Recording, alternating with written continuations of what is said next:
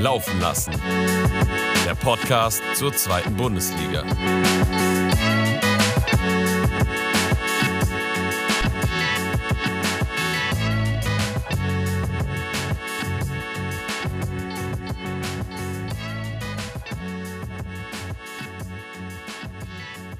Einen wunderschönen guten Tag, liebe Zuhörerschaft. Wir heißen euch herzlich willkommen zu einer weiteren Folge eures Lieblings-Zweitliga-Podcasts Laufen lassen. Und ja, es ist ein Wunder geschehen. Der verlorene Sohn ist endlich wieder zurückgekehrt und ich heiße dich herzlich willkommen, Tom. Es freut mich riesig, wieder zurück zu sein. Danke auch nochmal für den Aufruf, den du da letzte Woche gestartet hast. Der hat mich zurückgeholt. Ich war auf den Straßen Deutschlands unterwegs, um Linksverteidiger für St. Pauli zu finden. Ähm, leider ohne Erfolg, aber dank dem Aufruf, ja, bin ich jetzt doch wieder zurück bei Laufen lassen und hoffe, dass St. Pauli es selbst hinbekommt, noch einen Linksverteidiger zu holen.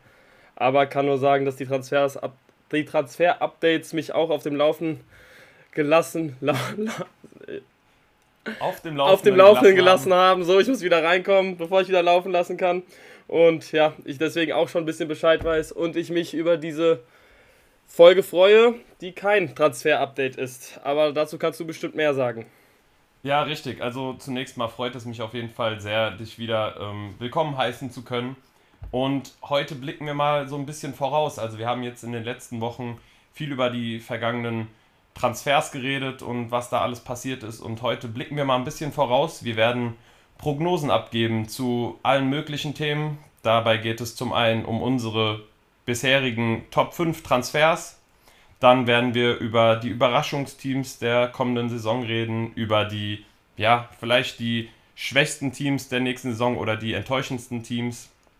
Dann werden wir vorausschauen, wer eventuell zuerst ähm, ja, die Trainerbank verlassen darf, wer Torschützenkönig wird, wer zum Beispiel aber auch der Kickbase-König diese Saison wird. Und ja, da schauen wir einfach heute ein bisschen drauf. Das wird eine relativ kurze und knackige Episode, denke ich mal. Wir werden das nämlich so angehen, dass wir die erste Hälfte übernehmen und dann in der zweiten Hälfte, ja, unsere bessere Hälfte dann ähm, mit euch zusammen den Podcast durchgehen wird. Also nach unseren Prognosen werden dann die von Muri und Domi folgen und die werden dann im Anschluss an uns übernehmen. Ja, haben festgestellt, dass das äh, bei Zuhörern einfach schön ist, wenn da zwei miteinander reden und man jetzt nicht von allen vier die Meinung direkt hört und außerdem ähm, haben wir dann auch vielleicht unterschiedliche Meinungen. Ich weiß jetzt nicht, wie Muri und Ronde das Ganze einstufen, was die für Prognosen liefern.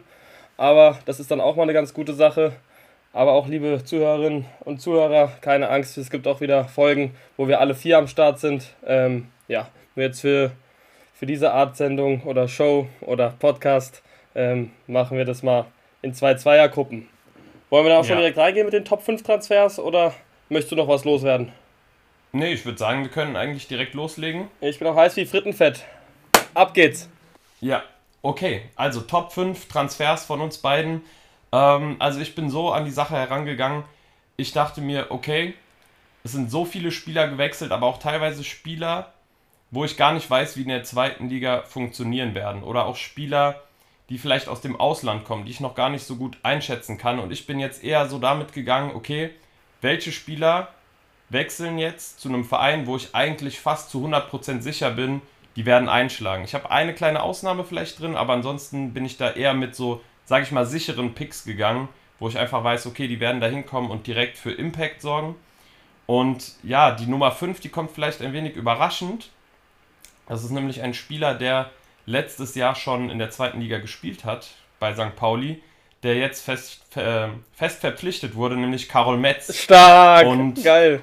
Ja, das ist, finde ich, ein Spieler, der so ein bisschen unter dem äh, Radar gewesen ist in der Rückrunde, der aber auch eigentlich maßgeblichen Anteil am ja, St. Paulianer Erfolg hatte. Und ähm, ja, die waren ja auch in der Defensive dann viel solider. Der hat wirklich eine sehr überragende Rückrunde gespielt, war einer der ähm, Felsen in der Brandung, wie wir es so schön sagen. Und den haben sie jetzt fest verpflichtet und die wissen, was sie an ihm haben. Die wissen, dass er ab dem ersten Spieltag an Stamm spielen wird, dass er die Abwehr verstärken wird und ja, die Ablöse, die war zwar nicht bekannt, aber ich denke, es wird nicht die Welt gewesen sein und ja, St. Pauli hat einfach einen Spieler geholt, wo sie direkt wissen, der wird ab dem ersten Tag funktionieren im System. Ja, ich, hab, ich kann dir zustimmen. Ich habe mich gerade sehr gefreut. Ich wusste ja auch nicht, was jetzt äh, mich erwartet bei dir. Ich habe mich ähm, nicht vorbereitet auf den Podcast. Ich lasse einfach laufen. Ähm, habe nur so kurz überlegt, welche fünf Spieler mir einfallen. Ähm, habe das Transfer-Update gehört, aber natürlich auch ganz viele Spieler dabei, die ich nicht kenne, weil ich ähm, die dritte Liga nicht verfolgt habe oder ja auch im Ausland jetzt nicht ähm, so aktiv Fußball schaue, außer in den Top 5 Ligen. Und ja, demnach hatte ich äh, als einzigen Pauli-Transfer ähm, auch Metz bei mir, weil ich da schon wusste, gut, der ah, hat so Defensive stabilisiert. Und ähm, ja, wussten wir, was wir haben. Ich habe jetzt nicht eine direkte Reihenfolge, aber ich hätte jetzt Metz auch eher als, äh, ja, ist jetzt nicht der Nummer 1 Transfer der Liga, aber auf jeden Fall eine solide Sache, dass wir den gehalten haben. Also St. Pauli und ähm, ja, auch gerade im Hinblick darauf, dass man noch nicht ganz genau weiß, was mit Medic passiert Stand jetzt gehe ich davon aus, dass er bleibt. Ähm, falls er geht, haben wir zwar auch äh, Hauke Wahl, der direkt dann da eine Rolle übernehmen kann.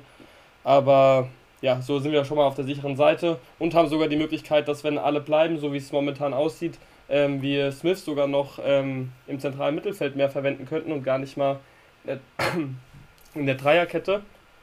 Und ja, damit macht sich St. Pauli, was das System betrifft, auf jeden Fall deutlich variabler durch diese Breite jetzt. Also demnach für mich auch ein Richtig guter Transfer.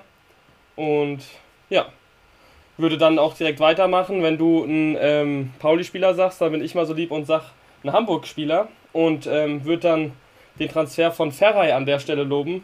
Ähm, hatte sich ja angebahnt, das war von, von Muri, glaube ich, auch so ein richtiger Wunschtransfer, dass der oder Musli ja zum Hamburger SV kommen. Äh, mit Ferrer hat es jetzt geklappt. Ich meine, die Ablöse war auch nicht so teuer. Ich glaube, keine 2 Millionen. 1,5 also es war sogar Es war sogar unter einer Million, wenn Unter einer Million, täusche. also das ist ein Bombentransfer. Braunschweig ist nicht abgestiegen, die haben die Liga gehalten. Also sehr, sehr, sehr, sehr stark gemacht. Und ich ähm, gehe auch davon aus, dass wenn der und Reis jetzt zum Beispiel beide auf der 8 spielen ähm, sollten, mit vielleicht noch einem anderen Sechser als Meffert, wer weiß, was da noch passiert, dass da auf jeden Fall nochmal offensiv ähm, ja, zwei Kreativzentren da sind und der Hamburger SV dadurch auch ähm, stärker wird und unausrechenbarer nächste Saison. Demnach für mich auch ein klarer ähm, Top-5-Transfer. Ja, schön, dass wir uns äh, als Rivalen dann doch trotzdem das Lob aussprechen und dann auch mal Props geben können, wo sie vielleicht auch verdient sind. Ähm, ja, ich habe jetzt nochmal auf die Ablöse geschaut, also 750.000 ist ein Witz für einen Spieler äh, mit einem Marktwert von knapp 2,5 Millionen. Also da hat der HSV wirklich alles richtig gemacht. Ja. Ähm, zu dem Spieler komme ich vielleicht auch noch. Ich habe das Ganze ja so ein bisschen in der Top 5 ähm, zusammengefasst und am Platz 4 kommt ein ja, überraschender Spieler auch. Ähm, das war auch der Spieler, wo ich meinte, da weiß man vielleicht noch nicht, wie er in der zweiten Liga funktioniert, aber ich muss ehrlich gestehen, als ich im Stadion war, habe ich mich in diesen jungen Mann verliebt und das ist nämlich Brooklyn Eze.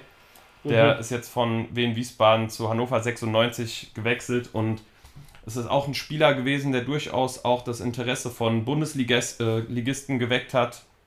Jemand, der durch sehr viel Tempo ähm, auf sich aufmerksam gemacht hat, aber jemand, der auch über sehr gute Defensivqualitäten verfügt. Und ich kann mir sehr gut vorstellen, dass er dann bei Hannover die linke Seite zusammen mit Köhn besetzen wird und dass Köhn dann vielleicht eine Position weiter vorrücken wird und dann könnte das eine unfassbar gefährliche Schiene werden. Und ich glaube, der könnte defensiv dann nochmal einen Ticken besser sogar sein als Derek Köhn.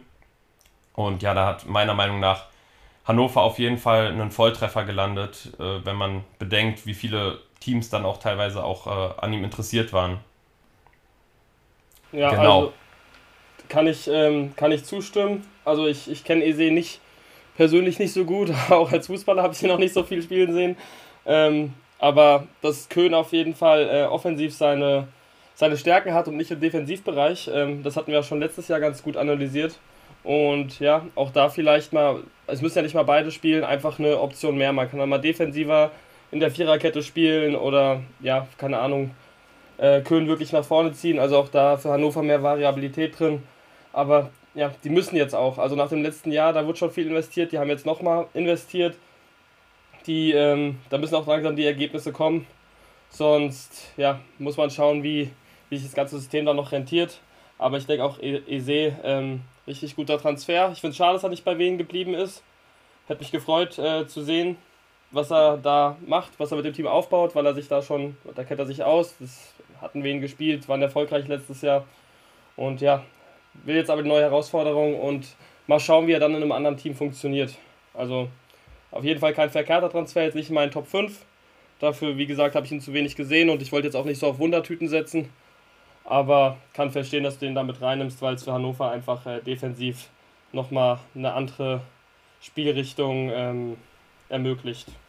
Genau. Und weil er mich auch einfach in dem Relegationsspiel abgeholt hat. Also gegen Bielefeld war er für mich im Hinspiel der, der stärkste Mann, hat da komplett die Linie beackert, hat grandiose Flanken geschlagen, ist wirklich auf und ab gerannt, wurde dann zwar nach 75 Minuten ausgewechselt, aber der hat da wirklich alles in die Waagschale geworfen. Von daher absolut verdient, aber wir hangeln uns dann direkt mal weiter an der Stelle und ähm, ich mache dann einfach schon mal den dritten Platz. Das ist dann nämlich Immanuel Ferrei, den du eben schon genannt hast. Also einfach ein Spieler, der bei Braunschweig bewiesen hat, dass er da der Dreh- und Angelpunkt sein kann oder auch der Dreh- und Angelpunkt war mit sehr viel Spielwitz und äh, einem super Abschluss.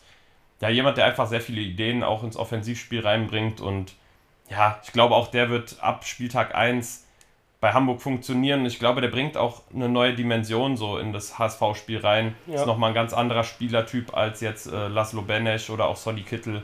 Aber auch nochmal anders als Reis. Also ich finde, er ist nochmal so ein, so nochmal mehr Techniker, weniger ja. Box-to-Box vielleicht als Reis, aber dafür einfach nochmal ja. Mehr so Technik im letzten Drittel. Also das kann schon, das kann schon gut aufgehen. Diese ein klarer Sechser, dann vielleicht Reis mehr der Achter, Ferrei vielleicht dann nochmal, jetzt nicht ganz Zehner, aber halt äh, der offensivere Part auf der Acht. Das, also stelle ich mir ganz gut vor. Sieht auf jeden Fall auf dem Papier ganz gut aus. Mit Dompe und Jatta bzw. Öztunali noch. Das, äh, ja, ich bin mal gespannt. HSV hat sich gut verstärkt. Also auch der, der Bosnier ist es, glaube ich, auf der Innenverteidigung. Du wirst mir den Namen gleich nennen können. Hadzi Kadunic, ja. Ja, ich habe mich jetzt nicht getraut, den auszusprechen. Ähm, auch das auf jeden Fall ein sehr, sehr wichtiger Transfer. Ich habe jetzt nur einen Hamburg-Transfer natürlich reingenommen, das war dann Ferrei für mich, aber das möchte ich auch nochmal unterstreichen, dass der für die, also generell ein Innenverteidiger für Hamburg ultra wichtig war. Also nochmal wichtiger als ein Außenverteidiger, finde ich. Ähm, der jetzt aber auch natürlich trotzdem kommen sollte, aber als die die Baustelle schon mal zugemacht haben, ähm, auch sehr, sehr wichtig. Absolut, ja. Wird dann weitermachen. Ähm, du bist jetzt bei deiner dritten Stelle, ne? Ja, will dann nicht festlegen, was jetzt was ist, aber sehe jetzt auf Platz 3 ähm, tatsächlich Schallenberg, den sich Schalke holen konnte. Ähm, hat bei Paderborn da im Zentrum die Bälle abgefangen, die Bälle verteilt, das, das Spiel so ein bisschen ähm, gemacht, zumindest äh, das Umschalten von der, von der Defensive auf die Offensive. Und ja, auch der kennt die Liga und demnach auch für Schalke ein guter Transfer, kam auch für kleines Geld. Ähm, also die können damit gar nicht so viel falsch machen für den, glaube ich, auch nochmal ein geiler Karriereschritt jetzt von Paderborn. Ähm, äh, dann zu Schalke in der Weltins spielen auf Schalke vor den Fans. Das ähm, ja, gönne ich dem. Die Leistung hat er da verdientermaßen gebracht. Und ja, wie gesagt, Schalke kann damit nicht viel falsch machen.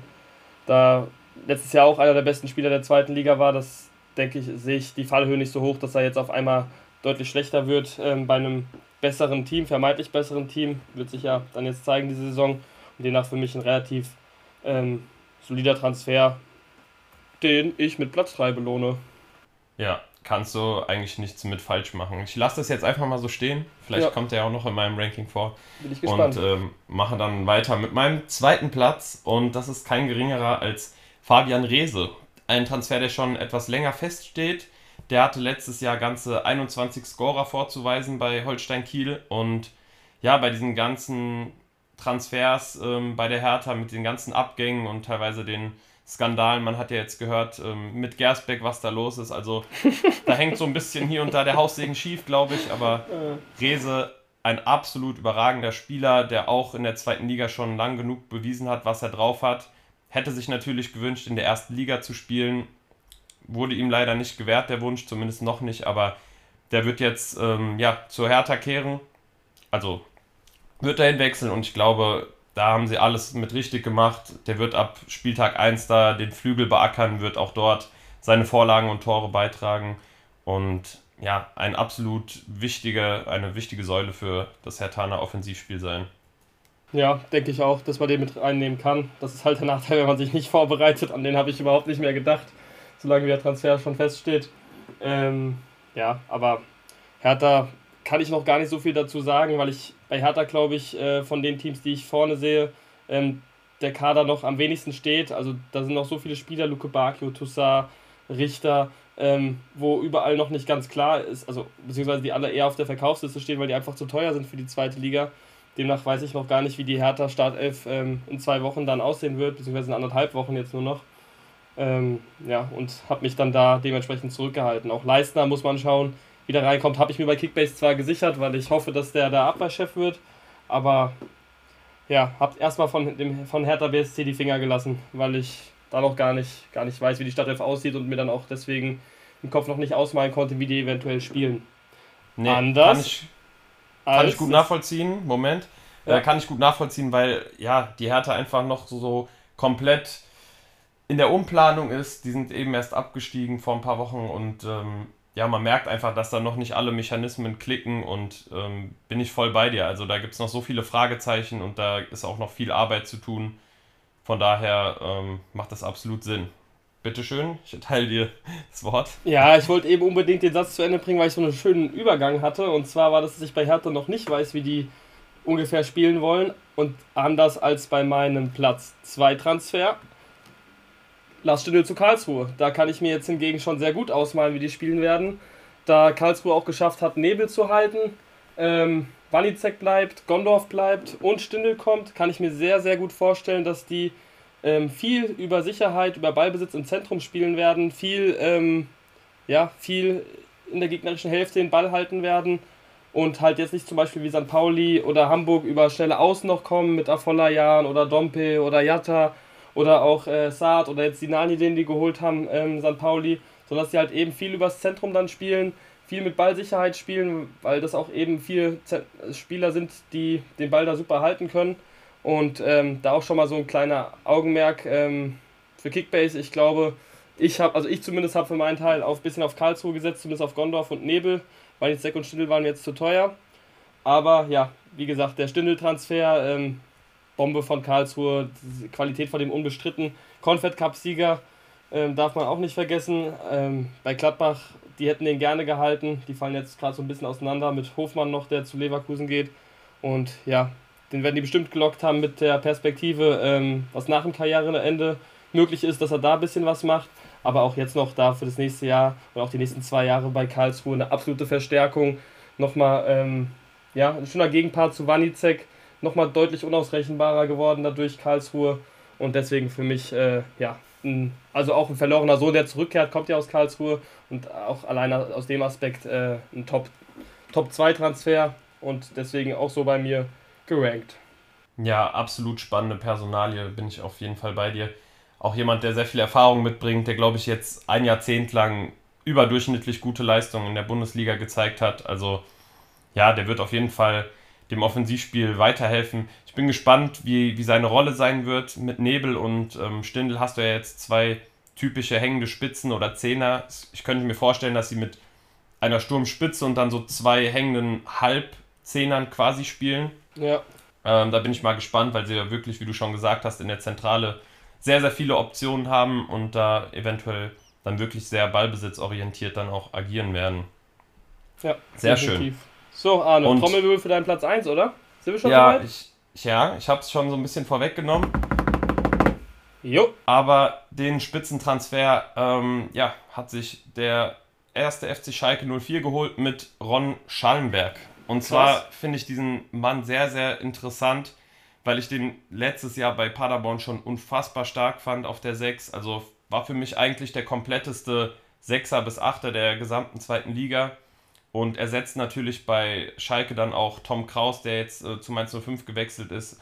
Und da haben sie ein unfassbares Loch gehabt und er wird diese Lücke sofort schließen. Und der ist ein absoluter Führungsspieler, das hat er schon in Paderborn unter Beweis gestellt. Und da kann ich mir auch sehr gut vorstellen, dass er vielleicht in ein, zwei Jahren auch die Kapitänsbinde trägt, weil er einfach so ein Mentalitätsspieler ist, der aber wirklich das komplette Paket aus Übersicht, Zweikampfstärke, äh, mannschaftsdienlich, passstark, also ja, alles, was du dir von einem Sechser oder Achter erhoffst, auf Zweitliganiveau, kriegst du von diesem Mann. Und der hatte ja auch das ein oder andere Angebot aus der ersten Liga bekommen, unter anderem von Augsburg. Und der hat sich dagegen entschieden, hat sich Schalke angeschlossen und ja, Schalke hat sich damit wirklich einen Königstransfer gegönnt. Ein ja. Königstransfer zu den Royalblauen. Passt, ist auf jeden Fall passend, auch farblich passend. Der ist jetzt 24 Jahre alt, darf man auch nicht vergessen. Also der bringt da wirklich schon einiges mit. Äh, bei Schalke ist ja sowieso noch nicht ganz klar, wer überhaupt nächstes Jahr Kapitän wird. Ein Neuzugang wird es nicht werden, so viel hat glaube ich schon Asamoah verraten. Ähm, ich hoffe ja ein bisschen, weil ich ihn bei Kickbase habe auf Terodde, der ist ja auch im Gespräch. Fände ich ganz nice. Ähm, ja, mal schauen, aber ja, kann ich verstehen, dass man den auch auf Platz 1 ranken kann.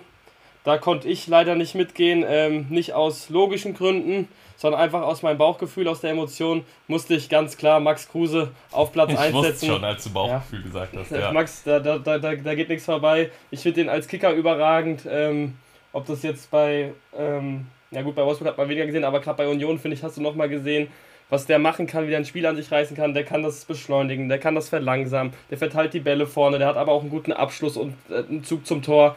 Ähm, ja, ist natürlich ein Risikotransfer, man weiß nicht, wie fit er wirklich ist. Er war viel in Shisha-Bars und in Streams unterwegs. Ähm, aber ja, Max Kruse traue ich alles zu, der, der braucht nicht die, diese krasse Fitness für sein Spiel. Das war auch schon bei Union nicht so, das war auch bei Wolfsburg schon nicht so, als er noch spielen durfte. Und ja, demnach äh, glaube ich, hat Paderborn da einfach einen Transfer gemacht, der das komplette, das komplette Spiel von denen verändern kann. Ähm, weil, ja, das ist einfach ein Spieler, der reißt das Spiel an sich. Das ist nicht einer, der kommt in ein System rein und passt sich dem dann an, sondern ein System wird, das ein Spieler, der verändert das System einfach wegen der Qualität, die er hat, ähm, kommt ablösefrei. Also, ja, es ist einfach ein, ein guter Transfer und ich glaube auch das, was Paderborn ein bisschen gebraucht hat, jetzt Schallenberg weg, äh, Justwan weg, das sind schon gute Spieler, die da weggebrochen sind. Ähm, mal schauen, ob überhaupt Obermeier oder Klefisch, ob wer, wer, da, in die, wer da in die Lücke reinstößt, ähm, die Schallenberg hinterlassen hat. Ich, ich bin da gespannt, aber ich glaube, mit Max Kruse haben die sich auf jeden Fall schon mal ein Gesicht wiedergegeben. Klar ist Risiko dabei, aber es freut mich einfach, dass ich den nochmal sehen kann und ja, dass er, dass er mir extra in die zweite Liga folgt, nur weil ich jetzt einen Zweitliga-Podcast mache, ist nur noch sympathischer und demnach ganz klar Max Kruse mein, mein Platz 1 Transfer. Das kann ich auch absolut sehr gut nachvollziehen. Einfach auch ein Spieler, der sicherlich auch noch für die eine oder andere Geschichte sorgen wird, der die zweite Liga einfach auch charakterlich bereichert. Ja. Jemand, dem man einfach gerne zuschaut, aber auch jemand, dem man gerne zuhört, weil er auch einfach sich nicht verbiegt. Jemand, der gerade ist und der wird auf jeden Fall auch Spaß machen. Da gehe ich auch von aus. Ja. So, damit hätten wir jetzt dann die Top 5 Transfers abgehakt und kommen jetzt zu unserer Überraschungsmannschaft. Ja, und wie überraschend ist es, dass meine zweite Liebe mittlerweile in der zweiten Liga für mich die positive Überraschung werden könnte. Das ist nämlich kein geringerer Verein als der FC Magdeburg. Also die haben ja schon in der Rückrunde eine deutliche Leistungssteigerung gezeigt im Vergleich zur Hinrunde, haben sich dann so ein bisschen besser in der zweiten Liga eingefunden und ich glaube, die haben jetzt mittlerweile auch verstanden, wie die zweite Liga funktioniert, wie sehr man auch das Risiko, sage ich mal, anpassen kann, dass man dann auch nicht immer zwei, drei Tore schlucken muss. Und es macht einfach Spaß, den zuzuschauen. Die spielen sehr ballbesitzorientiert, ähm, haben ein klares System, was funktioniert mittlerweile. Ich finde, Christian Titz macht super Arbeit dort, hat den Kader sehr gut zusammengestellt. Ähm, auch jetzt wieder im Sommer haben sie adäquat wirklich gut wieder nachgelegt mit Ahmed Arslan, mit Nollenberger auf Außen. Ähm, in der Innenverteidigung haben sie mit Hoti und Hugonet nochmal in der Breite ordentlich Verstärkung rangeholt. Was man noch beobachten muss, ist definitiv die Personalie El Fadli. Ja. Da wird ja gemunkelt, dass er eventuell ähm, Magdeburg verlassen könnte. Richtung HSV wirklich, auch. Ja, das wäre natürlich schön. Ähm, aber falls er wirklich Magdeburg verlassen sollte, dann müssen sie im Zentrum definitiv nachlegen, weil ja auch schon Alexander Müller gegangen ist. Ansonsten kann ich mir wirklich vorstellen, dass sie diesen positiven Weg und diese positive ähm, Steigung weitergehen. Und ja, waren jetzt, glaube ich, Elfter letzte Saison und ich kann mir gut vorstellen, dass diese Saison ein einstelliger Tabellenplatz auf jeden Fall drin ist und vielleicht auch ein bisschen mehr. Okay, ah ja, kann ich, kann ich verstehen. Denn Liebe zu Magdeburg ist ja bekannt. Ähm, haben jetzt auch, glaube ich, jetzt, kannst du nicht berichtigen, aber nicht krasse Abgänge gehabt. Ähm, also haben relativ den Kader eigentlich beisammenhalten können. Das heißt, das, was Notiz aufbauen kann. Ja. Das heißt, deine Prognose ist, äh, ja, gut begründet. Als angehender Lehrer kann ich da sagen, hier, valides Argument, hast du, hast du gut gemacht. Ähm, ich leider nicht, wie gesagt, unvorbereitet und mach's mir einfach und sag, entweder überrascht Osnabrück, Wien oder Elversberg. also ich, okay. ich glaube, einer der drei Aufsteiger wird überraschen. Ähm, wenn ich jetzt äh, mir einen rauspicken müsste, wäre es, glaube ich, sogar tatsächlich Osnabrück. Ähm, wo ich sagen würde, dass die, dass die am ehesten überraschen, weil Ja, einfach weil Tobias Schweinsteiger der Trainer ist und ich Bastian Schweinsteiger Fanboy bin. Das ist meine ganz, mein ganz schwaches Argument, warum ich hoffe, dass Osnabrück überraschen wird. Und ja, würde dann aber sagen, machen wir weiter mit dem, mit dem Team, was vielleicht ähm, negativ überraschen wird, beziehungsweise was enttäuschen wird. Und da habe ich lange hin und her gerungen. Also was heißt lange hin und her gerungen? Äh, die fünf Minuten, die ich mich auf den Podcast vorbereitet habe, hat das so ein bisschen ähm, ja, mein, mein Gedankengang beeinflusst. Das war einerseits Kiel, wobei ich da sagen muss, ähm, wenn man sagt enttäuschen, ja, glaube ich schon, dass sie werden, aber es kommt nicht überraschend, weil denen ist halt so gefühlt der halbe Kader weggebrochen und die müssen sich jetzt erstmal neu, neu sammeln und deswegen glaube ich, ähm, ja, ist es jetzt keine große Überraschung. Anders als Düsseldorf. Ich glaube, Düsseldorf tatsächlich ähm, muss sich in der Offensive einfach komplett neu finden fast. Und deswegen glaube ich, brauchen die ein bisschen Eingewöhnungszeit und können deswegen vielleicht nicht wie letztes Jahr so einen fünften, vierten Platz machen. Fünfter war es, glaube ich, am Ende. Ähm, sondern. Vierter sogar, ich glaube, die waren Vierter? sogar Vierter. Mhm. Ach, sind sie noch vor Pauli gekommen. Naja. Dieses Jahr nicht, weil sie enttäuschen werden. Ja, ich glaube, also ich glaube, wenn die in die obere Tabellenhälfte kommen, haben die was Gutes gemacht. Ähm, ich einfach glaube, dass diese Offensive da jetzt so weggebrochen ist, das, das wird sich bemerkbar machen. Auch wenn Tune ein Trainer ist, von dem ich viel halte, ähm, glaube ich, dass das erstmal dauern wird, bis die sich finden. Ja, und du hast natürlich auch keinen adäquaten Ersatz für Kovnatski gefunden. Also klar, Nein. du hast mit Vermey einen von Freiburg 2 geholt, aber ob der direkt so einschlagen kann, weil, ja, Kovnatski hat einfach eine überragende Saison gespielt, ist nicht zu Unrecht jetzt bei Werder Bremen gelandet. Von daher kann ich den Pick absolut verstehen. Ähm, ja, meine negative Überraschung ähm, an dieser Stelle, lieber Domi, halt bitte die Ohren zu, denn meine negative Überraschung nächste Saison oder meine Enttäuschungsmannschaft ist der erste FC Kaiserslautern. Also Oho. wenn ich mir die letzten Monate anschaue, 15. Platz der Rückrunde, eine sinkende Tendenz, es scheint auch so, als wäre die Anfangseuphorie so ein bisschen verpufft. Und äh, es das heißt ja so schön, das verflixte zweite Jahr als Aufsteiger, diese Euphorie des Aufsteigers ist dann ein bisschen weg. Vielleicht ist auch, ich will jetzt den Fans gar nichts absprechen, weil die werden nach wie vor supporten, aber vielleicht ist da nochmal ein anderes Gefühl dabei. Und ja, mir kommt es einfach so vor, als wäre die Spielidee einfach nicht flexibel genug und mir auch irgendwie für die zweite Liga dann auch nicht immer gut genug. Das hat man gerade in der Rückrunde gesehen dass du mit dem Kick and Rush relativ wenig äh, Erfolg dann hattest. Und ich finde auch, dass sie gerade auf dem Transfermarkt dann auch nicht genügend dafür getan haben, um da große Änderungen reinzubringen. Also klar, du hast dann mit Puchac oder ja, ich glaube, so wird er ausgesprochen, einen Außenverteidiger geholt und auch mit Raschel im Zentrum eine Verstärkung, aber gerade im Sturm, finde ich, sind sie immer noch relativ dünn besetzt. Hinter Beuth Tachi oder Tachi, weiß ich nicht genau, ob der da wirklich eine gute Nummer 2 hinter äh, darstellen kann. Auf dem Flügel sollten sie eigentlich noch nachlegen und auch ähm, ja, hinter ähm, John Zimmer auf der Rechtsverteidigerposition fehlt mir auch noch jemand. Und ich zweifle dran, dass Lautern nochmal einen Platz in der ersten Tabellenhälfte schaffen wird und sehe sie eher so Richtung Platz 12 oder vielleicht sogar ein bisschen schlechter. Ja, weil ich einfach finde, dass die Liga auch besser geworden ist und die meisten Teams sich verhältnismäßig besser verstärkt haben, als es Kaiserslautern gemacht hat. Und dementsprechend ist für mich Lautern die negative Überraschung der kommenden Saison. Ja, ich, ich, ich, ich habe auch bei Lautern nicht ein gutes Gefühl, aber äh, muss sagen, ich finde für die Mittel, die sie haben, haben sie sich sogar relativ gut verstärkt. In jedem ja, in jedem Teil Abwehr, Mittelfeld, Sturm ähm, mal einen neuen Akzent gesetzt, einen neuen Spieler dazu geholt. Ähm, habe jetzt auch nicht das beste Gefühl, aber ob die wirklich enttäuschen werden. Also für das, was die für Möglichkeiten haben, glaube ich, dass, ähm, oder hoffe ich, dass auch der Betze die tragen wird und die deswegen ja, eine gute, eine gute Runde spielen werden. Aber ja, die Fallhöhe ist auf jeden Fall da, gerade nach dem, was die in der Hinrunde geleistet haben. Ähm, hat mich aber einmal in, in, in, einer, in, einer, in einer Gruppe, in einer Facebook-Gruppe da mit lauteren Fans am Kopf gehabt. Deswegen bin ich da jetzt ganz vorsichtig, was ich in die Richtung sage. kannst, kannst du dann ja ausdiskutieren. Ja. ja. Gut, dann kommen wir zu einem anderen Thema und zwar nicht Spieler, sondern Trainer. Und da fragen wir uns, welcher Trainer fliegt zuerst? Arne, welcher Trainer fliegt denn zuerst? Ja, ich kann da direkt ähm, ansetzen an dem Thema, was ich eben hatte. Und ich glaube, dass jemand, der jetzt auch so für diese Stagnation zuständig ist, dann eventuell auch zuerst ähm, seinen Platz verlassen kann, und zwar Dirk Schuster. Ich glaube, dass er in der Hinrunde wirklich gute Arbeit geleistet hat, gerade auch mit Emotionen gut arbeiten konnte und ähm, ja, eine Einheit geschaffen hat, aber dass es mir einfach taktisch wirklich zu unflexibel ist. Also der geht nicht mit viel Vorschusslorbeeren in die Saison rein gerade durch die schwache Rückrunde, wenn man bedenkt, dass sie nur 16 Punkte geholt haben. Ja. Und ich bin einfach der Meinung, dass sie dann auch einen neuen fußballerischen Impuls brauchen, eine neue fußballerische Idee, weil das alles wirklich sehr leicht durchschaubar ist auch. Und ähm, ich könnte mir gut vorstellen, dass sie dann auch einen schlechten Saisonstart ähm, hinlegen.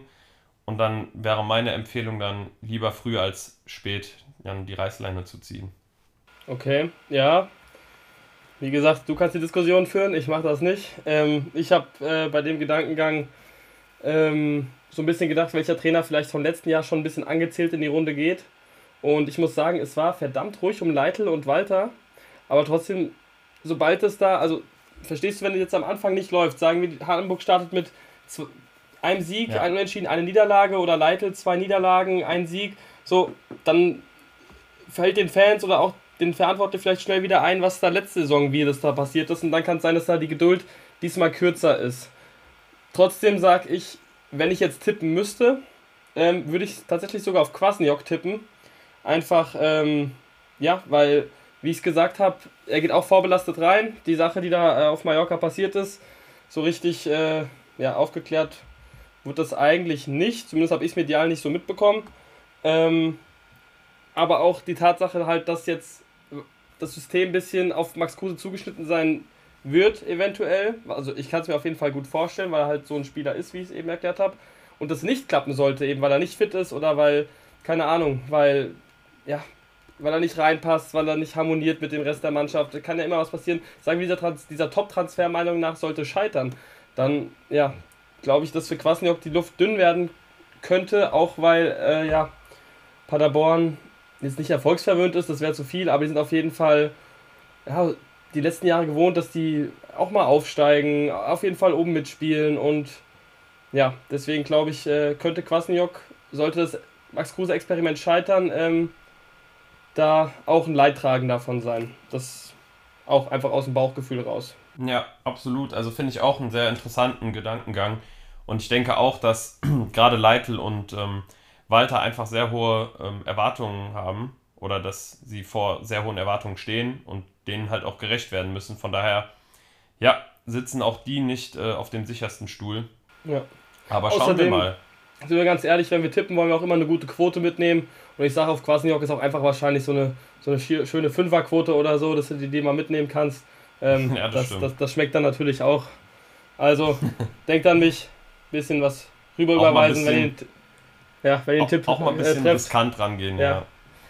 Absolut. So. Und dann kommen wir schon zum Torschützenkönig, zum äh, Torschützenkönig, den wir predikten wollen. Ich würde da einfach äh, selbst anfangen, weil es bei mir kurz und knapp ist. Ich habe ihn bei Kickbase. Er kennt die zweite Liga wie kein anderer. Ich gehe natürlich auf äh, Torrodde, wie ihn der ein oder andere Schalke-Fan nennt, ähm, und sagt, Terodde, der wird Torschützenkönig. Ja, das wäre dann auch der dritte Torschützenkönig König-Titel in der zweiten Liga für ihn, glaube ich. Ähm, Hattrick. Ja, also es würde mich auch nicht wundern, auch ein Spieler, den ich äh, lange im Kopf hatte. Ich habe mich letzten Endes ähm, für Robert Glatzel entschieden, einfach deswegen, weil er einfach so unfassbar gute individuelle Klasse um sich herum hat, dass man es auch einfach von ihm erwarten kann, denke ich, ähm, wieder über 20 Tore zu schießen und äh, dass er sich dieses Mal auch die Krone dann aufsetzen darf. Da spreche ich natürlich auch so ein bisschen aus der Hoffnung heraus als HSV-Fan, dass er einfach die Buden macht diese Saison, also noch mehr als letztes Jahr und sich dann auch einfach noch mehr belohnt. Ich denke auch kein sehr überraschender oder gewagter Pick an der Stelle, aber ein durchaus realistischer. Ja. Ja, ich denke mal, wenn man, wenn man, wenn man schaut, ähm, jetzt gleich, wir machen ja gleich schon mal so äh, kühne Prognosen, wie es denn aussehen könnte. Ähm, genaue Prognosen bekommt ihr dann bei Instagram. Da gibt es dann von äh, Arne Muri, Domi und mir jeweils eine individuelle Einschätzung, wer auf welchem Platz landen wird. Ähm, aber auch bei den kühlen Prognosen ist es dann nicht überraschend. Ich glaube, Schalke wird relativ weit oben sein, der Hamburger SV auch. Dann ist es natürlich auch logisch, dass der Torschützenkönig da irgendwo ähm, zu finden sein wird. Ähm, Albers, den Paul jetzt geholt hat, sehe ich nicht als Torschützenkönig. Dafür ist er einfach nicht so der, der typische Strafraumstürmer, der das dann da macht. Und ich sehe ihn auch nicht als so gesetzt an ähm, in jedem Spiel, wie es jetzt vielleicht äh, Terodde oder vor allem auch Klatzel. Der wird, denke ich mal, wenn er fit ist, 34 von 34 Spielen machen. Sollte da nichts Verrücktes passieren ähm, oder Nemeth ähm, sollte der irgendwann fit sein, ähm, auf einmal ein Wunderstürmer sein, glaube ich, dass äh, das auf jeden Fall auch zugutekommen wird, dass er halt da immer die Spiele macht, der Klatzel. Also demnach auch verständlich. Ähm, habe jetzt schon die Prognosen eingeläutet, möchte gar nicht so viel dazu sagen. Ähm, ganz kühn kann ich da aber sagen, glaube ich, dass. Ja, du hebst den Finger, ich nehme dich dran, Arne. Genau, bevor wir die kühnen Prognosen starten, ja. ähm, machen wir nochmal unseren Kickbase-MVP ganz schnell an der Stelle. Der Ach, kommt ja, nämlich noch ja. dazwischen. Ähm, da habe ich mich für jemand sehr unspektakuläres entschieden, weil er einfach so der Zweitliga-Kimmich letzte Saison war. Und ähm, Marvin Wanicek war zwar letztes Jahr schon der beste Spieler, deswegen ist das keine gewagte Prognose, aber der Typ macht einfach alles im Mittelfeld, von Zweikämpfen über Pässe, Standards. Muss mal gucken, wie das jetzt wird, wenn Stindel da ist, ob die sich das dann nicht doch irgendwie aufteilen, aber der hat so unfassbar konstant und gut abgeliefert letztes Jahr, dass ich auch einfach glaube, der ist auch so ein Spielertyp, der auch so die Kickbase-Punkte an sich reißt mit seinen Aktionen, sage ich mal. Und ich glaube, der wird daran anknüpfen und auch dieses Jahr wieder Kickbase-MVP. Ja, kann, kann, ich, kann ich voll verstehen, die Begründung. Ähm, habe ja auch vorhin gesagt, äh, Karlsruhe wird viel Ballbesitz in der gegnerischen Hälfte haben, denke ich. Ähm, Gerade bei so Teams wie Elversberg, Osnabrück, Wien, Braunschweig, Rostock. Ähm, Kiel auch und ja, kann ich deswegen voll mitgehen und würde auch sagen, dass Wanicek äh, Kickbase MVP wird. Da ich aber weiß, dass einige aus unserer neuen Kickbase-Liga auch den Podcast hören, ähm, sage ich, Leute, holt euch, äh, holt euch den Louis Holtby von Kiel. Das wird der Kickbase MVP unbedingt overpayen, mindestens 10 Millionen drüber, sonst geht da nichts. Ähm, ja, und sag Louis Holtby wird Kickbase MVP mit einem kleinen Augenzwinkern, weil ich natürlich auch denke, dass der Marvin Wanicek jetzt ähm, trotz Stindel nicht unbedingt weniger Aktionen haben wird. Und ja, ich auch Karlsruhe dieses Jahr nochmal einen Ticken stärker sehe als letztes Jahr. Gut, dann zu den kühnen Prognosen. Ähm, verzeih mir mein Fauxpas, dass ich das vergessen habe.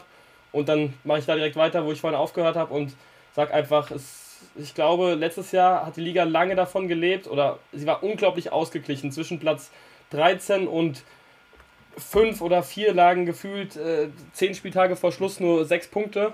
Ähm, und da ist meine kühne Prognose, dass es dieses Jahr anders aussehen wird. Ich glaube, es wird da deutlich weiter auseinandergehen. Ich glaube, Teams wie Hertha, Hamburg, Schalke, St. Pauli, äh, Paderborn eigentlich auch ähm, sind da schon eingespielter. Karlsruhe sich auch stark und spielen da einfach von Anfang an eine souveräne Runde als äh, letztes Jahr oder einfach insgesamt konstanter. Paderborn war ja letztes Jahr am Anfang stark, hat dann nachgelassen. Ich glaube, das ist einfach konstanter, ähm, weil sich die Teams schon gefunden haben. Pauli jetzt auch nur mit Paccarada als äh, und Daschner gut auch, aber mit Paccarada als jetzt Abgang, der richtig wehtut, ähm, ja, ist da eingespielt, kenne jetzt auch schon Hürzeler, also das habe ich eigentlich auch ein gutes Gefühl und demnach glaube ich einfach, dass die da vorne ein bisschen mehr sich absetzen werden und ich auch glaube, dass gerade Teams wie Wien, Osnabrück, Elversberg am Anfang Eingewöhnungszeit brauchen und jetzt nicht so reinkommen wie letztes Jahr Lautern. Ähm, also das sehe ich bei den dreien nicht und deswegen glaube ich, dass sich das so ein bisschen ja, verschieben wird. Auch Rostock ähm, mit dem Schwarzfußball bin ich mal gespannt, wie das funktioniert. Es hat ja gut geklappt, äh, sie haben ja die Klasse gehalten, aber ob das jetzt auch über eine ganze Runde funktioniert, ähm, ja, das muss man schauen. Und ja, demnach ist meine kühne Prognose erstmal, dass die Liga auf jeden Fall ähm, unausgeglichener ist als letztes Jahr, was nicht heißt, dass sie schlechter ist. Mhm. Ja, sehr interessanter Take auf jeden Fall an der Stelle. Und gehe ich auch teilweise mit. Und äh, meine erste kühne Prognose ist, mindestens zwei Aufsteiger stehen am Ende auf einem Abstiegsplatz, weil ich einfach glaube, dass die zweite Liga qualitativ nochmal stärker geworden ist und dass wir auch dieses Jahr Aufsteiger haben, die einfach eine sehr kleine Fußballbubble haben, die nicht die finanziellen Mittel ähm, haben, wie jetzt beispielsweise Kaiserslautern oder auch Eintracht Braunschweig als Traditionsmannschaften, weil Wien Wiesbaden ein sehr kleiner Verein ist, der SV Elversberg auch ein sehr kleiner Verein. Osnabrück auf jeden Fall ein Traditionsverein, vielleicht auch ein paar mehr Fans als die anderen beiden genannten, aber auch die werden es nicht leicht haben. Und Ich weiß auch gar nicht, ob das jetzt so eine kühne Prognose ist, weil die auch einfach schon ja, geringere Möglichkeiten haben. Aber dadurch, dass letztes Jahr einfach ja, drei Aufsteiger direkt überzeugen konnten, ähm, sage ich, dieses Jahr wird es anders sein und zwei Aufsteiger stehen am Ende der Saison auf einem direkten oder zumindest auf dem 16. Genau. Ja, dann denke ich, sind wir die Fragen ganz, ganz gut durchgegangen und ich würde ähm, gar nicht weiter um den heißen Brei reden, weil ich hier gerade in meinem rechten Ohr höre, dass wir zwei weitere Experten sitzen haben und würde dann direkt äh, rüberschalten zu Domi und Muri. Domi und Muri, jetzt haut mal raus, lasst mal laufen. Was sind eure Prognosen? Yes, Tom, vielen, vielen Dank. Jetzt sind wir an der Reihe. Domi und ich geben unsere Prognosen ab, unabhängig davon, beziehungsweise ohne Einfluss auf eure Tipps, geben wir unsere Meinung ab und ich bin gespannt, ob wir da irgendwie gleicher Meinung sind. Aber erstmal, Domi, wie geht's? Was geht ab? Ja, mir geht's super. Endlich wieder Podcast aufnehmen, endlich wieder laufen lassen. Hab ich vermisst und äh, auch heute meine anderen Konstellation mit dir. Das äh, kann ja nur kann ja nur spaßig und spannend werden. Ja, stimmt. Wir hatten noch nie das Vergnügen zu zweit. Aber was noch nicht ist, kann ja noch werden. Und für alles gibt es ein erstes Mal. Deswegen fangen wir auch direkt an mit der ersten Frage. Wer sind deine fünf Top-Transfers? Und ich frage dich, Domi. Wer sind deine fünf Top-Transfers diesen Sommer? Du fragst mich jetzt hier direkt. Boah, das ich ist. Frag, ja, ganz trocken. Da stellst du mich jetzt an den Pranger. Also, ähm, für mich gibt es einen Transfer, der wirklich als Top-Transfer dargestellt werden kann. Ich glaube, dass, äh, da gibt es auch keine zwei Meinungen. Und zwar Lars Stindl zum Karlsruher SC. Ähm, also, das ist in meinen Augen der Transfercoup schlechthin. Ähm, ein Spieler, der über Jahre hinweg in der ersten Liga gezeigt hat, was er kann. Auch letzte Saison bei Gladbach noch ähm, da ordentlich performt hat, jetzt in der zweiten Liga. Ist für mich der beste Transfer bisher. Ähm, ja, ich weiß nicht, äh, willst du dazu was sagen oder willst du da gleich einfach äh, deine Transfers nochmal? Ja, der steht bei mir genauso auf der Liste und ich kann eigentlich nur alles bestätigen, was du gesagt hast. Wir haben halt das Glück, Lars Stindl jetzt in der zweiten Bundesliga zu sehen. Und ich meine, er hat auch letzte Saison sehr gut performt und die Jahre davor auch immer bei Gladbach eine Konstante gewesen. War ja auch Kapitän. Jetzt kommt er zurück zu seinem Herzensverein. Also wir haben auf jeden Fall äh, eine Menge vor uns, wenn wir das sehen. Also wenn wir die ganzen Spiele jetzt betrachten werden, auch mit Wanizek zusammen. Das könnte sehr interessant werden. Der steht auch auf der Liste. Ich kann ja gleich mit einem zweiten Namen beginnen. Den wirst du sicherlich auch auf der Liste haben. Und zwar Max Kruse vom SC Paderborn. Ja, der Kollege ist wieder zurück über ihn haben wir schon ein bisschen was gesprochen, aber wir freuen uns einfach auf seine Qualitäten, weil ganz ehrlich, es ist in meinen Augen der beste Fußballer der zweiten Bundesliga mit weitem Abstand. Also was der drauf hat, sein Talent ist außer Frage. Und ja, ich bin gespannt, ob er seine Leistung auch ähm, in Paderborn abrufen kann, aber ich gehe zu 100% davon aus, wenn er fit ist, wird er alles ja, auseinander, auseinandernehmen, sag ich. Ja, also tatsächlich habe ich ihn nicht mit auf meiner Liste, ob du es glaubst oder nicht. Also ist zwar. Ach, du hast ein bisschen vergessen, Alter. Nein, nein, nein, nein, nein, wirklich. Sei doch ich ehrlich. habe hab mich bewusst dagegen entschieden. Also ähm, Okay. mir war klar, dass, dass du ihn auf jeden Fall mit dazu nimmst. Für mich ist das, also Max Kruse ist ein, ein Ausnahmefußballer, besonders für die zweite Liga. Das, das steht außer Frage. Aber ich finde, es ist halt so risikobehaftet irgendwie, weißt du? Von daher hatte ich mich äh, da so ein bisschen noch zurückgehalten, dadurch, dass er jetzt auch länger nicht Fußball gespielt hat, nicht trainiert hat. Also ich meine, höchstwahrscheinlich werde ich nach dem zweiten Spieltag wieder schwärmen und ähm, werde dann, ähm, ja, werde dir dann recht geben, aber Stand jetzt äh, habe ich mich äh, dann noch für andere entschieden. Und zwar äh, ist auf meiner Liste ähm, dicht gefolgt hinter Stindl äh, Ron Schallenberg zu Schalke. Ähm, meiner Meinung nach auch ein Bomben-Bomben-Transfer. Also der, der Stabilisator von Paderborn letzte Saison, jetzt bei Schalke. Boah, wenn, wenn Schalke da wirklich ähm, einigermaßen die PS auf die Straße kriegt, ähm, werden die mit äh, Schallenberg da bestimmt eine krasse Verstärkung haben. Ja, also ich verstehe den Punkt mit Kruse. Da gibt es auf jeden Fall äh, zwei Meinungen zu dem Spieler. Aber ich kann mir auch vorstellen, dass du nach zwei Wochen definitiv von ihm schwärmen wirst, wenn er dann seine ersten Scorer hinlegt. Aber ähm, ja, auch Scheinberg habe ich auch auf der Liste, klar. Ähm, geiler Spieler. Wollte ich auch bei HSV unbedingt sehen, so als äh, Meffert-Ersatz. Eigentlich nicht als Meffert-Ersatz, aber zusammen neben ihm oder halt ihn komplett verdrängen, sage ich mal. du hast schon alles gesagt. Also, es war ein Top-Transfer von Schalke. Du hast genau den richtigen Mann geholt für die zentrale Mittelfeldposition, für die zweite Bundesliga. Und ich denke, mit so einem kannst du auch in die Bundesliga hochgehen. Weil da musst du auch nicht großartig verbessern, weil der Junge hat auf jeden Fall Potenzial und der war ja auch bei mehreren Bundesligisten auf dem Zettel. Ne? Der stand echt, bei, der war Augsburg stand auf dem Zettel, ja. glaube ich. Habe ich auch was über, über Mainz gelesen, wenn ich mich nicht täusche. Aber im Endeffekt ja, hat er sich Schalke angeschlossen und ich finde, er hat auch alles richtig gemacht.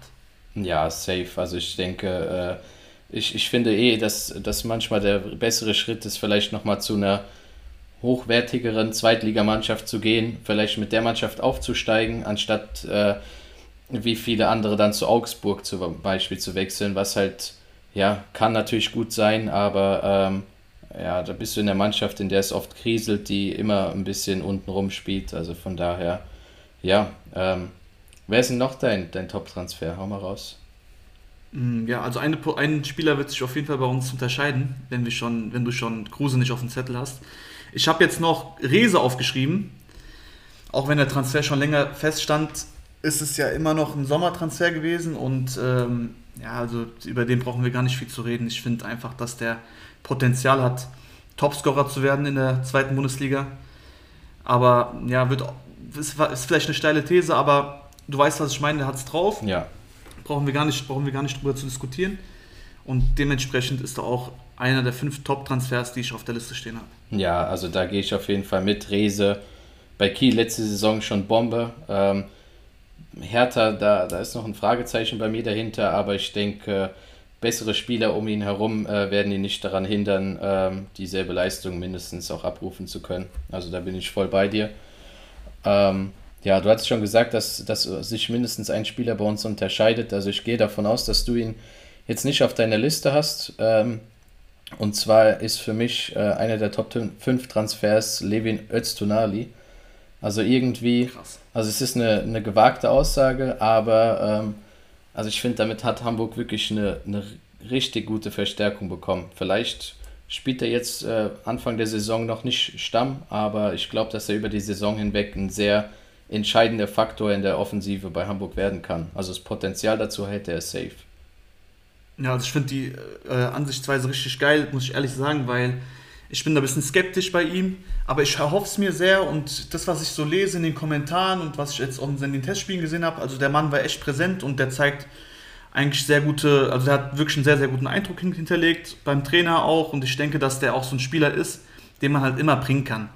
Zu egal welcher Situation, der wird dir immer weiterhelfen und ja, und wenn du, wenn du sogar sagst, dass er vielleicht sogar noch für was Höheres bestimmt ist und vielleicht Stammspieler sein könnte, dann könnte es echt einer der, der fünf Top-Transfers sein. Und äh, ja, neben Öztunali jetzt bei dir habe ich vom HSV noch Ferrer aufgeschrieben.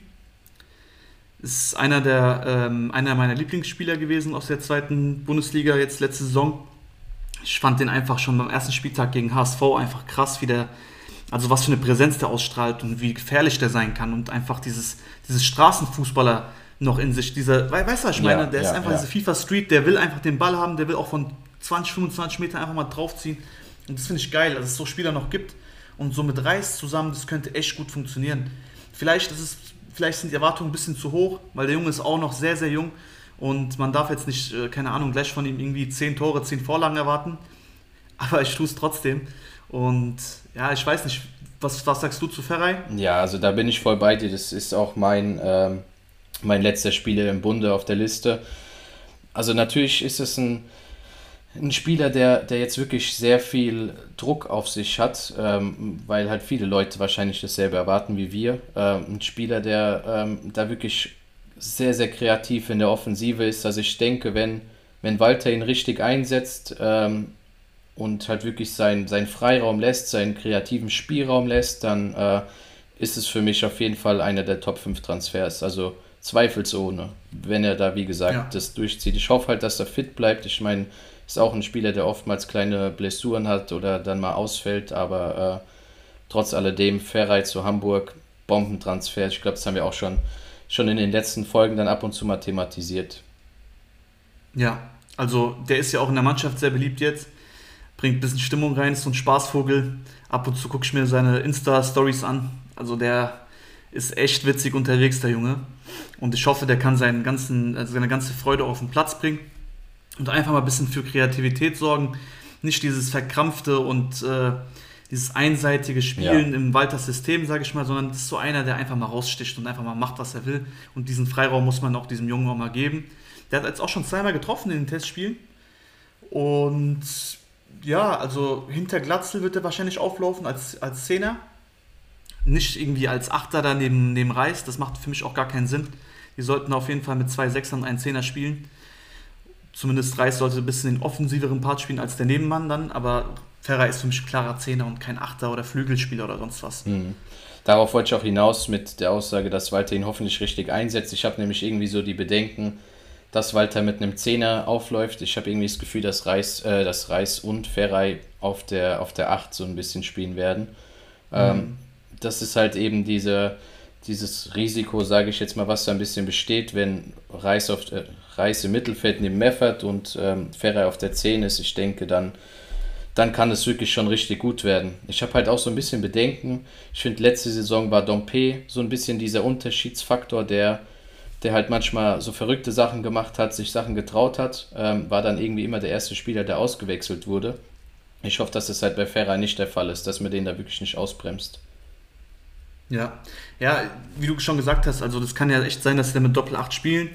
Aber ich finde auch, Junge, das, das geht doch nicht so. Du weißt doch ganz genau, was er drauf hat. Ja dann musst du ihn nicht irgendwie eine andere Position aufzwingen, dass er sich da irgendwie im Defensivspiel verbessert, dass du ihn in der Hinsicht weiterentwickelst. Nein, du musst auch seine Stärken, die er hat, musst du nehmen und noch besser machen. So einen Spieler noch besser machen. Da musst du auch mal dein System an so Spieler anpassen, weil ja, muss, man muss nicht immer den Spieler in das System einfügen, sondern auch mal das System an den Spieler anpassen.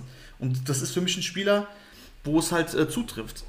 Aber ja, ich meine, wir haben jetzt auch genug über Feier gesprochen. Wir werden sehen am Ende, was passiert. Aber ich glaube auch, dass wir noch sehr, sehr viel über ihn sprechen werden und ich hoffe es auch, dass wir da sehr viel über ihn sprechen werden. Wir nehmen ja heute einen Tag später auf als äh, Tom und Arne und es ist ja noch ein Transfer zum HSV. Also das HSV hat ja noch einen Transfer abgeschlossen heute und zwar einen jungen Rechtsverteidiger aus Salzburg. Der Kollege ist U21-Spieler der belgischen Nationalmannschaft und äh, heißt Ignace Ignace, ich weiß gerade den Nachnamen nicht. der ist mir auch zu Ich habe ihn die ganze Zeit Ignace genannt. Ja, heute. es ist auch einfacher. Van der, Van der Bremt, Van der Bremt, ja. Ist auch ein, äh, also ist auf jeden Fall ein interessanter Transfer, würde ich sagen, wenn wir mal ganz kurz noch unseren Transfer-Update hier einbauen wollen.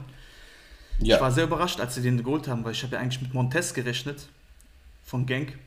Genau. Was sagst du? Hast du irgendwelche Informationen über den Kerl oder sagt der Kollege auch nichts? Ähm, also wirklich sagen, äh, tut der Kollege mir jetzt leider nichts, aber ähm, ja, also Salzburg war bisher bei, bei Transfers immer eine gute Adresse, also wo gute Spieler herkommen, besonders junge Spieler, die, ähm, die viel Potenzial haben. Ich denke, dass die Rechtsverteidigerposition eine Riesenbaustelle war. Ähm, von daher hat man die jetzt eventuell geschlossen. Ähm, also der Junge will sich ja auch beweisen. Er wird ausgeliehen ähm, und äh, will ja zeigen, was er drauf hat. Also ich denke, es war, ist auch ein guter Transfer, eine tolle Verstärkung. Inwieweit es jetzt äh, ein Top-Spieler wird, das, das bleibt jetzt natürlich dahingestellt. Aber für Hamburg wird es eine gute Verstärkung. Ja, gehe ich auch damit, auf jeden Fall. Ja, dann kommen wir zur nächsten Frage, Domi. Welche Mannschaft wird denn überraschen? Ja, das ist wirklich eine gute, gute Frage. Also für mich in erster Linie kann er nur ein Team überraschen, das vielleicht wenig Erwartungen ähm, an sich hat. Ähm, ich habe dennoch ein Team aufgeschrieben, ähm, bei dem ich da so ein bisschen zwiegespalten bin. Ähm, und zwar gehe ich da in erster Linie mit Hannover. Also ich schätze Hannover nächste Saison sehr gut ein. Ähm, also was bisher gemacht wurde, beziehungsweise welche Gerüchte da jetzt auch noch sind, die finde ich bisher wirklich gut. Also mit Eze haben sie noch eine gute Verstärkung geholt. Und wenn jetzt Halstenberg wirklich fix gemacht wird die nächsten Tage, boah, das ist auch ein Transfercoup schlechthin eigentlich. Also die, die Baustelle bei Hannover ist ja die Verteidigung gewesen, der zentrale Verteidiger. Mit Halstenberg hast du dann erfahren und ähm, ja, also ich denke, auch wenn Leitl viel kritisiert worden ist letztes Jahr, ähm, gehe ich davon aus, dass Hannover in den Top 5 landen wird nächste Saison. Wen siehst ja, du bei den Überraschungen der, der nächsten Saison? Ja, wie du schon gesagt hast, man muss ja auch eine Mannschaft nehmen, wo man vielleicht nicht damit rechnet.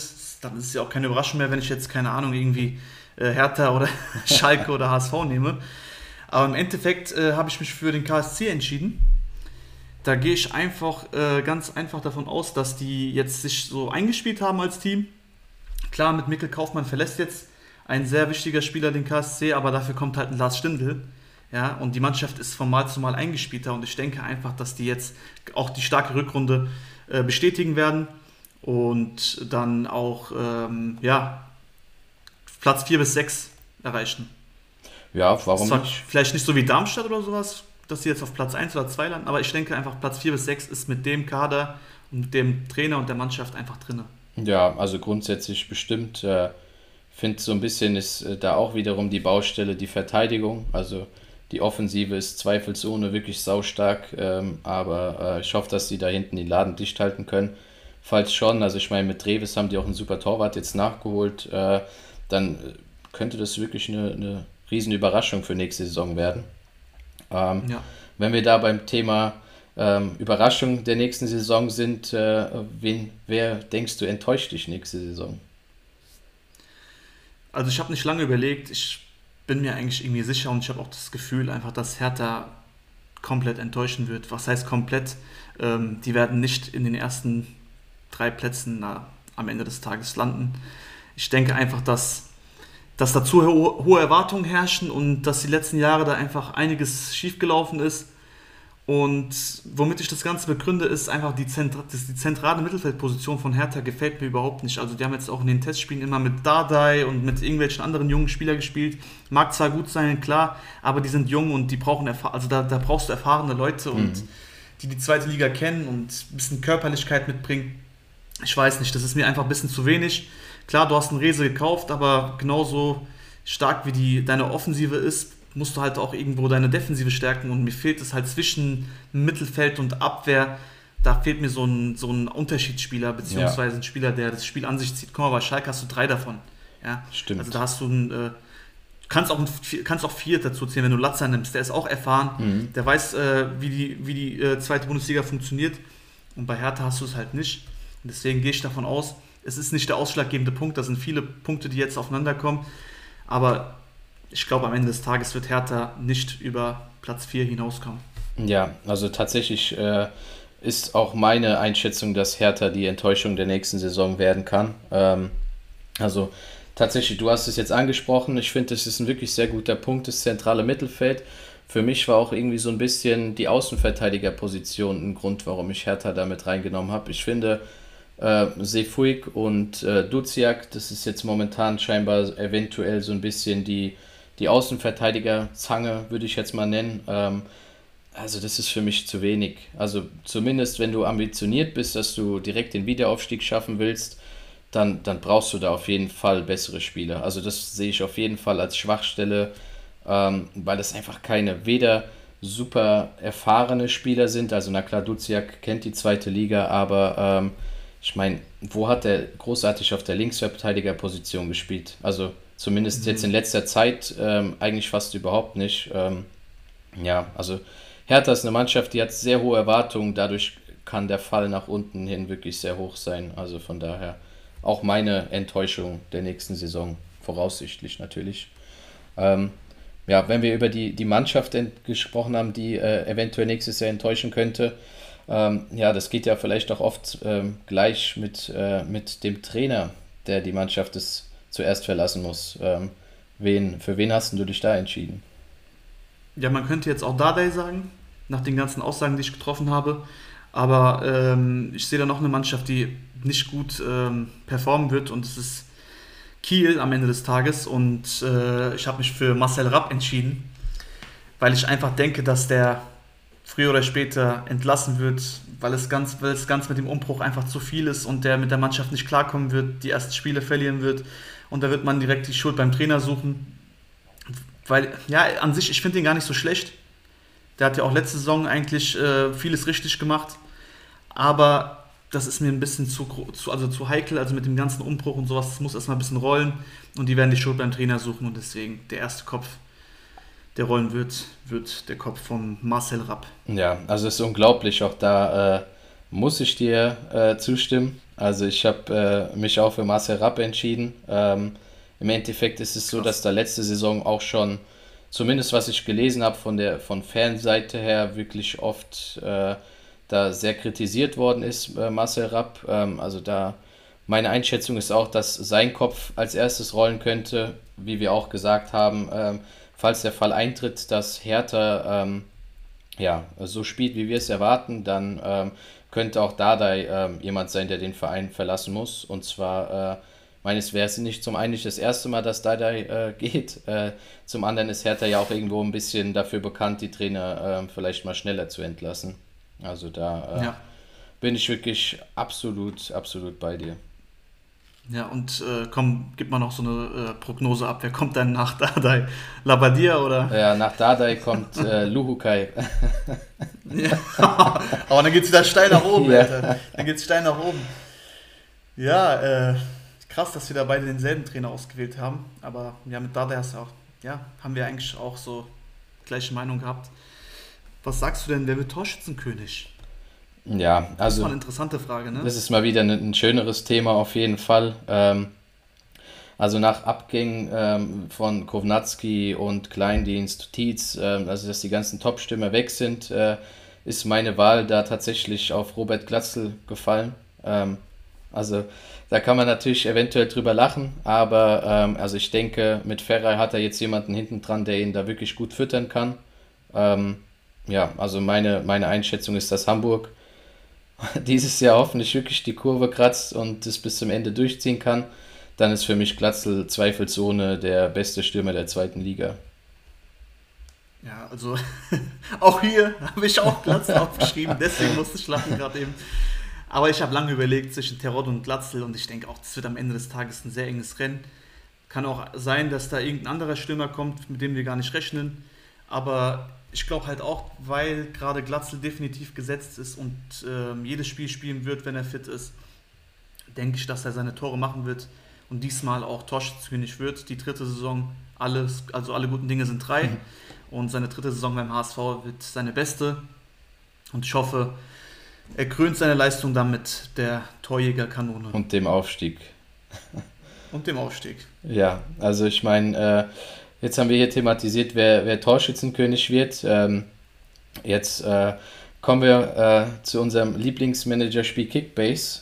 Ähm, was denkst du, wer wird die, der MVP der nächsten Saison? Also ich meine, Wanizek, klar, ähm, ein super Spieler, aber äh, hast du dich auch dafür wieder für den Karlsruhe entschieden? Ich sag dir jetzt was, ich sag dir jetzt was, also damit wirst du nicht rechnen.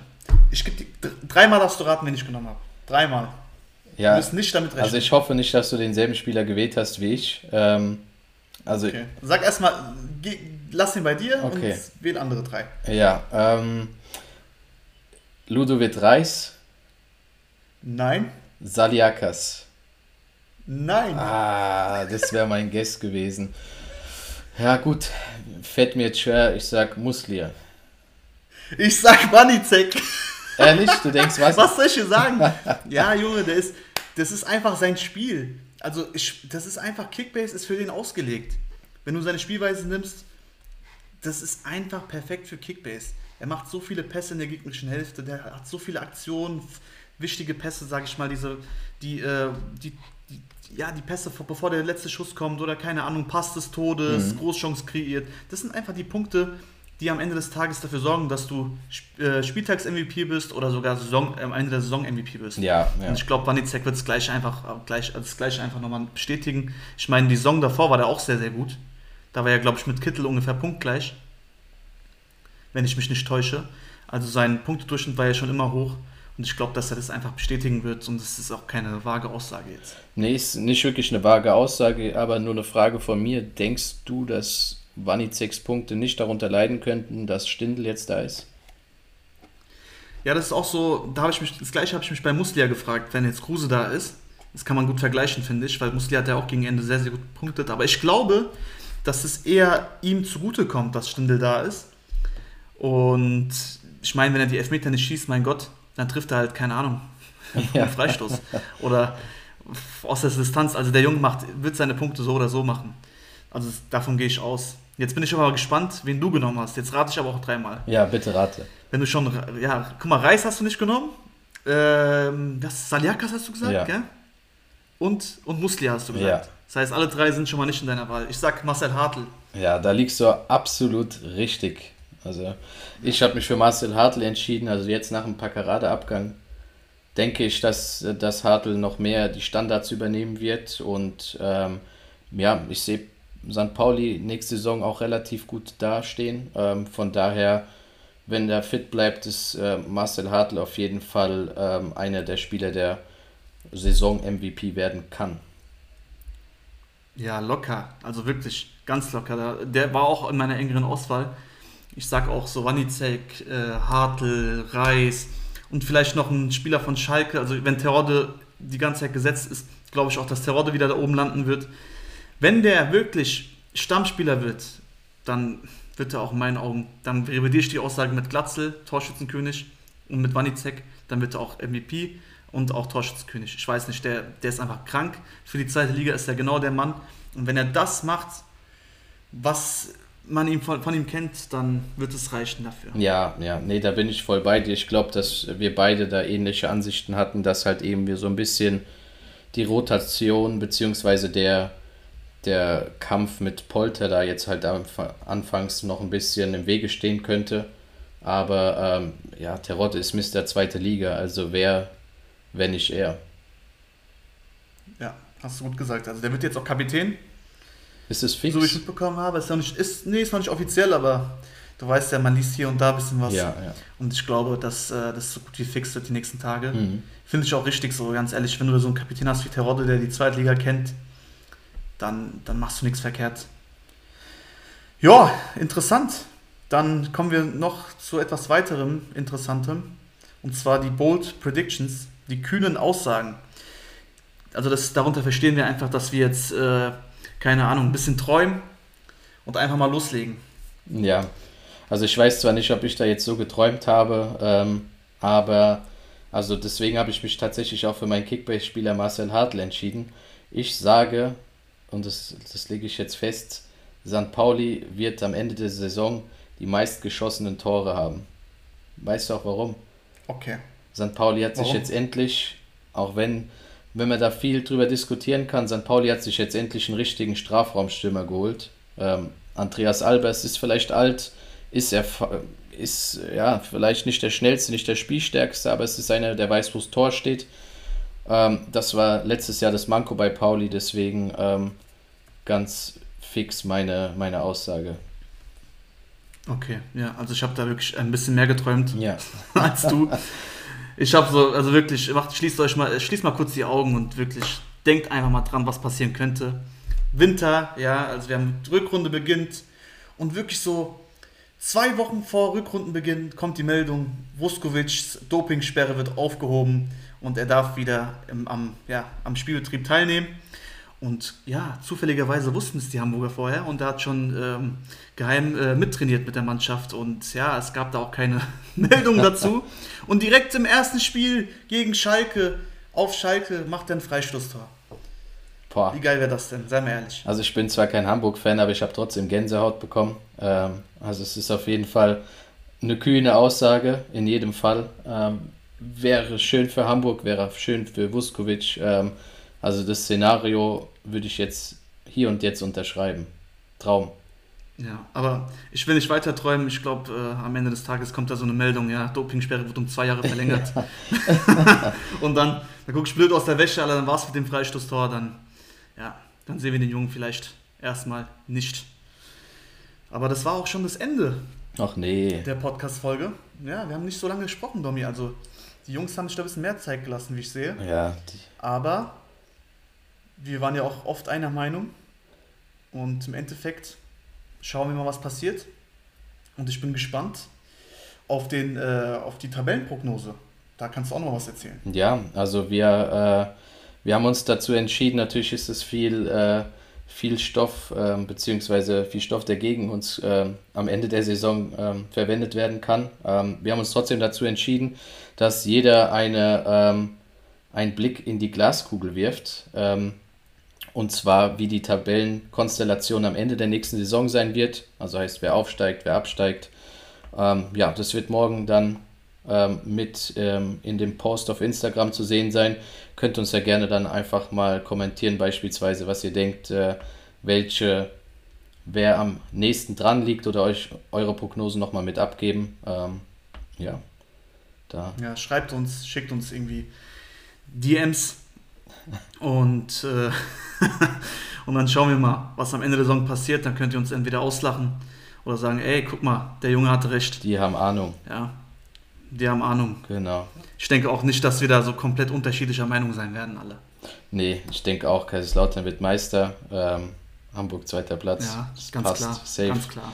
Von daher, ähm, ja, Waren also gute Schlussworte. Waren gute Schlussworte. super Schlusswort. Also es hat mich sehr gefreut, Muri. Äh, ich freue mich auch, dass wir dann nächste Woche, wenn wir uns das nächste Mal hören, schon auf den, den ersten Spieltag vorbereiten werden. Ähm, da nochmal drüber sprechen. Ähm, es geht bald wieder los. Endlich. Die Pause hat ein Ende. Ja, endlich, Mann. Wirklich, ey. Noch, doch genau ähm, zehn Tage, bis das Ganze wieder beginnt. Für die Hörer dann wahrscheinlich noch neun, wenn wir es morgen posten. Und es wird einfach geil. Ich freue mich extrem. Und wir haben heute sogar Tickets gekauft für das Spiel HSV gegen Hertha BSC. Boah, Tom, Arne und ich sind dann ähm, ja, um 20.30 Uhr im Volkspark, wenn es heißt Hamburg gegen Hertha im Topspiel. boah, das ist natürlich ein Riesenkracher, um da ins Stadion zu gehen. Also mega, dass ihr auch Karten bekommen habt. Ähm, stark. Also ich glaube, äh, das ist ein Spiel, ähm, das auf jeden Fall die Wertung Topspiel ähm, ja, sich verdient hat. Definitiv. Und dann können ja vielleicht die ersten äh, Aussagen, die wir gesprochen haben, bestätigt werden, indem Hertha weggeklatscht wird. Aber ich will nicht so groß reden. Ja, ja. Am Ende des Tages wird, wird man immer äh, traurig nach den ganzen Sätzen, die man ausgesprochen hat. Von daher alles Gute. Ich wünsche euch nur das Beste. Wir freuen uns, wenn ihr nächste Woche wieder einschaltet. Und bis bald. Lasst laufen.